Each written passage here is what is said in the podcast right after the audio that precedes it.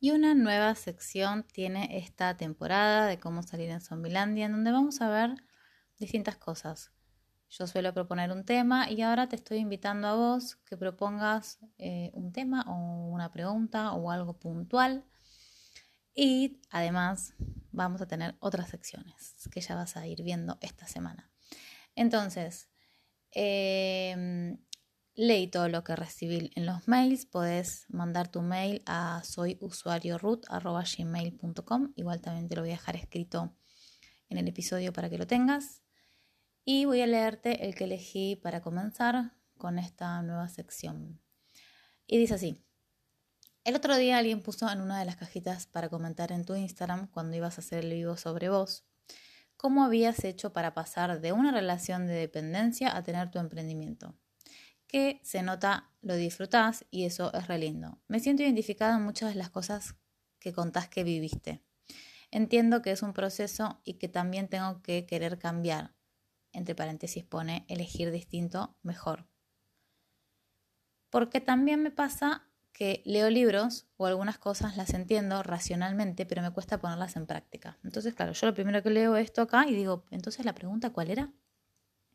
La pregunta entonces sería, ¿cómo habías hecho, o sea, cómo hiciste para pasar de una relación de dependencia a tener tu propio, a tener tu emprendimiento? Yo ahí lo que siempre aconsejo es no le digan emprendimiento, díganle negocio, porque, te, porque querés que te, que te dé dinero y cuando vos decís emprendimiento es como que parece que siempre estás empezando. Hay muchas personas que dicen que están emprendiendo, no generan dinero y están siempre... Em, empezando y empezando y es como que hace cuatro años que están parece que están empezando y no, no generan dinero. Y otra palabra que también suelen usar es la palabra proyecto. Y un proyecto tiene que ver con proyectar y ese proyectar siempre está más adelante. Entonces aprovecho de paso para también hacer comentarios sobre esas palabras. Que digamos que no son las mejores para direccionar dónde querés, de, con respecto a dónde querés eh, enfocarte o qué querés lograr, ¿no? Entonces, con respecto a la pregunta esta de eh, cómo hice para pasar una relación de dependencia a tener algo diferente, podemos decir, eh, también quiero aclarar otras cosas que ella asume, ¿no? ¿Cómo me las dice? ¿Cómo me las dice? Es decir, me hace una pregunta y quiero que veas cómo igual hay cosas que asume o que piensa. Cuando, cuando esta persona dice, entiendo que es un proceso, está bueno que nos cuestionamos, que nos cuestionemos qué es un proceso. Porque yo en los mindset suelo decir, hablar mucho de esto y explicar que no hablo o no me refiero a eso y siempre lo muestro de una manera muy distinta porque me doy cuenta que cuando hablamos de procesos, cuando decimos esto es un proceso, se adjudican que es mucho tiempo. Es decir, dan por hecho que cada vez que hablamos que es un proceso, es mucho tiempo.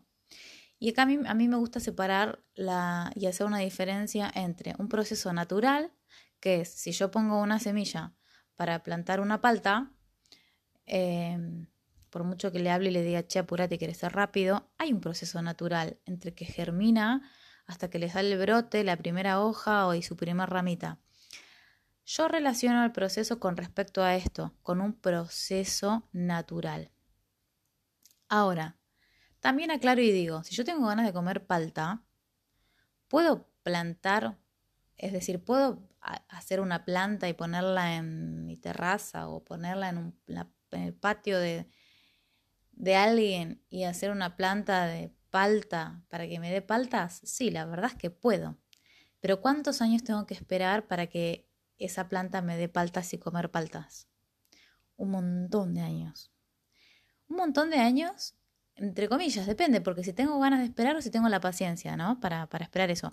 Ahora, si yo tengo ganas de comer las paltas ahora y como que no, como, que no, tiene sentido que haga eso. ¿Puedo hacer las dos cosas? Sí, claro, pero va a depender de qué quiero ahora. Y si yo quiero comer ahora paltas, eh, la manera más rápida es que vaya a la verdulería y me compre paltas. O me vaya a un lugar en donde pueda pedir paltas para comer. A un lugar me refiero a un, a un restaurante que te dan la comida. Entonces, hay otras posibilidades, hay otras opciones. El punto es que cuando venimos desde Zombilandia, con, con respecto a Cuando venimos de Somilandia me refiero a cuando no vemos otras posibilidades y encima venimos de vivir con todo con esfuerzo y sacrificio, seguimos eligiendo todo desde un proceso largo cuando en verdad no hace falta. ¿Por qué? Y porque hay otras posibilidades, está la facilidad, pero no la estamos eligiendo. Entonces, la verdad es que este mensaje me parece eh, que estaba muy en tono a lo que yo había hablado justo en el episodio anterior, en donde yo estaba hablando una época que con eh, mi amigo, bueno, y también otro compañero, en realidad éramos varios los que estábamos, eh, que vivíamos en la queja en por aquellos años, pero nosotros eh, tres, o éramos un grupo de tres que la pasábamos particularmente peor, porque éramos los tres más responsables. Y esa etiqueta de responsable, la verdad que en esa época nos cagó la vida. ¿Por qué? porque no veíamos otras posibilidades. Ni hablar que además no estábamos dispuestos a ser irresponsables, entre comillas, ¿no? Irresponsables, entre comillas, en aquel momento hubiese sido pensar a nosotros un poquito. Y entonces, cuando ella me hace esta pregunta, me gusta porque queda en la línea de que yo estaba hablando de, de cómo yo funcionaba antes. Y entonces, lo primero que quiero contestarte es, no asumas que es un proceso, porque ya sé por cómo lo estás diciendo que, em, que asumís que es largo, como diciendo, che, estoy muy mal y entonces tengo que seguir mal, porque como es un proceso voy a ser feliz más adelante y con suerte. Y no es así. Y entonces también ella dice, entiendo que es un proceso y que también tengo que querer cambiar. Y esa frase también es una frase que no está buena para que nuestro cerebro escuche. ¿Por qué? Porque cuando decimos que tenemos que, querer cambiar o cuando tenemos que, o que hay que cambiar, el cerebro lo que escucha es que así como estamos, estamos mal y hay que cambiar. Ojo, el verbo cambiar no tiene ningún problema, sino más bien el desde dónde lo decimos. Decir querer cambiar no hay ningún problema si yo lo digo en que estoy dispuesta a cambiar un montón de cosas en mi vida. ¿Por qué? Y porque a mí me gusta la vida que, que vivo y además estoy dispuesta a dinámicamente revisarla, es decir, a dinámicamente mm, revisar qué estoy eligiendo y qué puedo elegir. Entonces, si bien mi vida a mí me gusta, ¿estoy dispuesta a cambiar? Sí, claro, porque estoy dispuesta a elegir más todo el tiempo. Cuando me refiero más es más alegría, más gozo, más disfrute, más diversión. Entonces, si bien mi vida me gusta, sí, pero puedo cambiarla a que me guste todavía más más que ayer o más que hace cinco minutos. ¿Y eso implica que haga nuevas elecciones? Sí, claro. ¿Y eso implica que haga cambios? Puede que sí.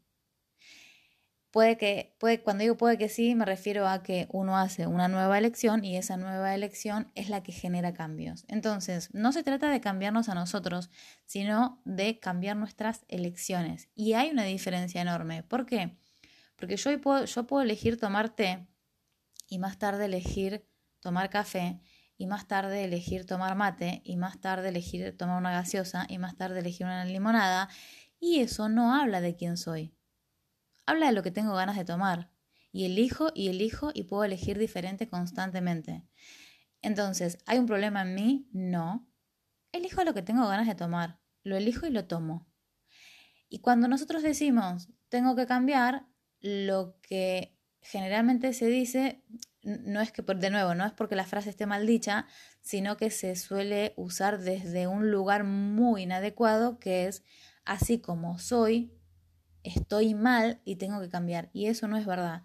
Y es importante tenerlo en cuenta, y por eso no lo iba a dejar pasar en esta frase que, que está acá redactada, porque eso es algo de las cosas que más se repiten y que más yo repito, y yo sé que el que me escucha puede, va a decir, ay, qué densa. Sí, es que no, si no te lo estoy mostrando, vos no te vas a dar cuenta que seguís programando y reprogramando a tu cerebro, haciéndole creer que así como estás no estás bien, y entonces, si así como estás no estás bien, eh, sin, sin, querer no te das cuenta que vos sos el que pone esa programación adentro de tu cerebro y que te va a hacer creer una y otra vez, va a retroalimentarse esa, em, esa misma idea con tu propia frase. Es decir, vos sos el que sigue tomando el veneno ahí y después te quejas que te sentís mal, pero no dejas de tomar el veneno. Entonces, de alguna forma, hay que poner un poco de ganas de ver en esto que, decimos o cómo lo decimos, porque ahí está la programación mental que nosotros mismos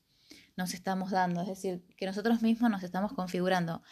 Es que acá lo hacemos con conciencia o sin conciencia, entonces nos tiene que interesar hacerlo con conciencia, porque si no nos vamos a seguir poniendo instrucciones eh, boludas eh, y, mm, e insanas eh, sin darnos cuenta, sin intención, pero si lo seguimos haciendo, lo seguimos haciendo y eso es lo que vamos a generar, ni hablar como resultados en nuestras vidas. Em, entonces, también lo que me gusta, y, y, entiendo que se siente identificada cuando, cuando dice, leo libros o algunas cosas las entiendo, pero me cuesta ponerlas en prácticas. Es que generalmente los libros, eh, digamos, va a depender por supuesto de los autores y va a depender de las creencias, pero a mí me parece muy interesante que no importa que lea uno, eh, realmente no importa que lea uno, sino eh, la cuestión es si vos lo vas a poder llevar a tu realidad, a tu vida y usarlo para que vos te cuestiones. ¿Por qué digo esto? Porque yo uso cualquier libro, cualquier cosa que lea, hasta un cartel en la calle, yo lo voy a usar de espejo para mirarme. Cuando digo de espejo es para revisarme si lo tengo, para revisarme dónde lo tengo, para revisar dónde, me, dónde hago lo mismo.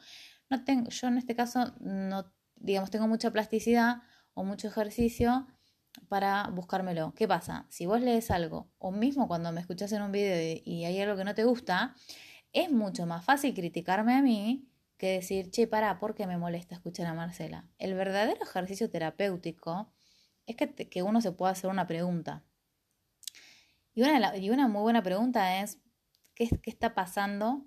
Primero hay que reconocer que algo nos molesta, ¿no? Y después, en base a eso, uno se puede hacer más preguntas. Pero lo primero que hacemos es, o lo primero que estaría bueno que hicieran, es asumir y decir, che, si me molesta es porque me molesta a mí, no al vecino. Entonces me pasa algo a mí, no al vecino. Y, y acá entonces es importante que también veamos a veces cómo elegimos los libros. Y hay libros que tal vez los leemos porque tenemos ganas de estar en otras realidades, como cuando leemos novelas, y que, mm, y que está buenísimo leer la novela, digamos, y uno siente que necesita meterse en otra realidad para evadirse de la suya, y en verdad eso es como mirar una, una serie y mm, irnos directo a Zombilandia si lo que queremos es no ver nuestras vidas, o sea, no ver mi vida y entonces me hago una panzada de, serie o libro o novela, da igual, porque no quiero verme a mí ni a mi vida. Y está bueno reconocer eso. ¿Por qué? Porque uno puede mirar una serie y, mirar una, y, leer una novela y después usarla de forma terapéutica. No estoy diciendo que lo hagas. Lo que estoy diciendo es que hay que tener ganas. ¿Puedes hacerlo? Sí. ¿Puedes elegirlo? Sí. ¿Puedes no elegirlo? Por supuesto que también.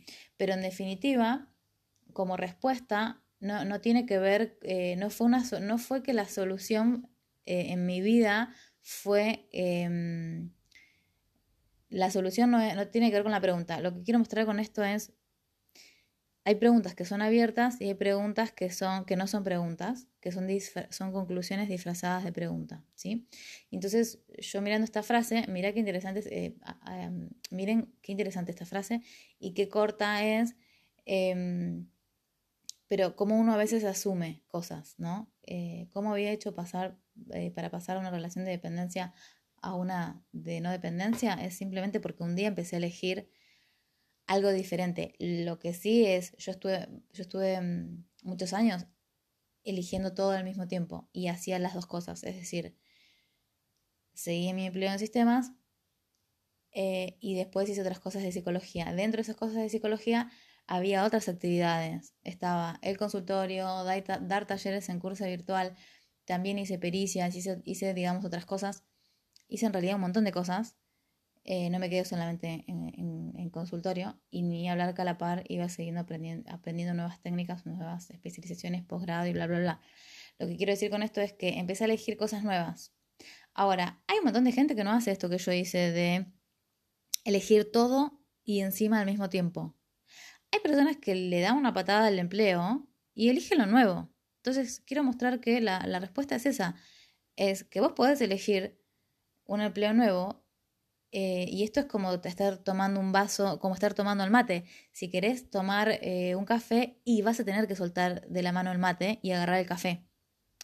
Yo agarré todo, es decir, agarré uno con cada mano, pero lo que quiero decir es, no importa que haya hecho yo, sino que acá lo más importante es, por eso digo que a veces los libros, o en realidad cualquier cosa de información, libros, series, películas, vivos, cursos, talleres, clases o lo que sea, nos muestran posibilidades. Sí, si uno quiere ver posibilidades, pero a veces me doy cuenta que hemos aprendido a estar tan enfocados con las recetas de los demás que de nuevo nos desenfocamos de nosotros y nuestras vidas. Y entonces acá lo que yo siempre digo es, lo más valioso que es que uno reconozca lo de uno. Y eso no lo va a poder ver en un libro. Te vas a tener que mirar sí o sí. Entonces, lo que me gustaría transmitirte de lo más valioso de lo que me preguntas, que entiendo por un lado tu pregunta y la respuesta es simplemente elegí esas cosas nuevas que realmente quería y las construí y las fui construyendo o moldeando y después puliendo. Y un día solté lo que no quería más, lo cual no significa que esa sea la única posibilidad. Esa es la posibilidad en la que lo hice yo. Hay otras. Hay gente que cambia de empleo cada seis meses. Eh, está bueno ver y reconocer de nuevo no están los libros las respuestas a, las soluciones a nuestras vidas, aunque a veces sí nos podemos inspirar. Sí, claro que sí.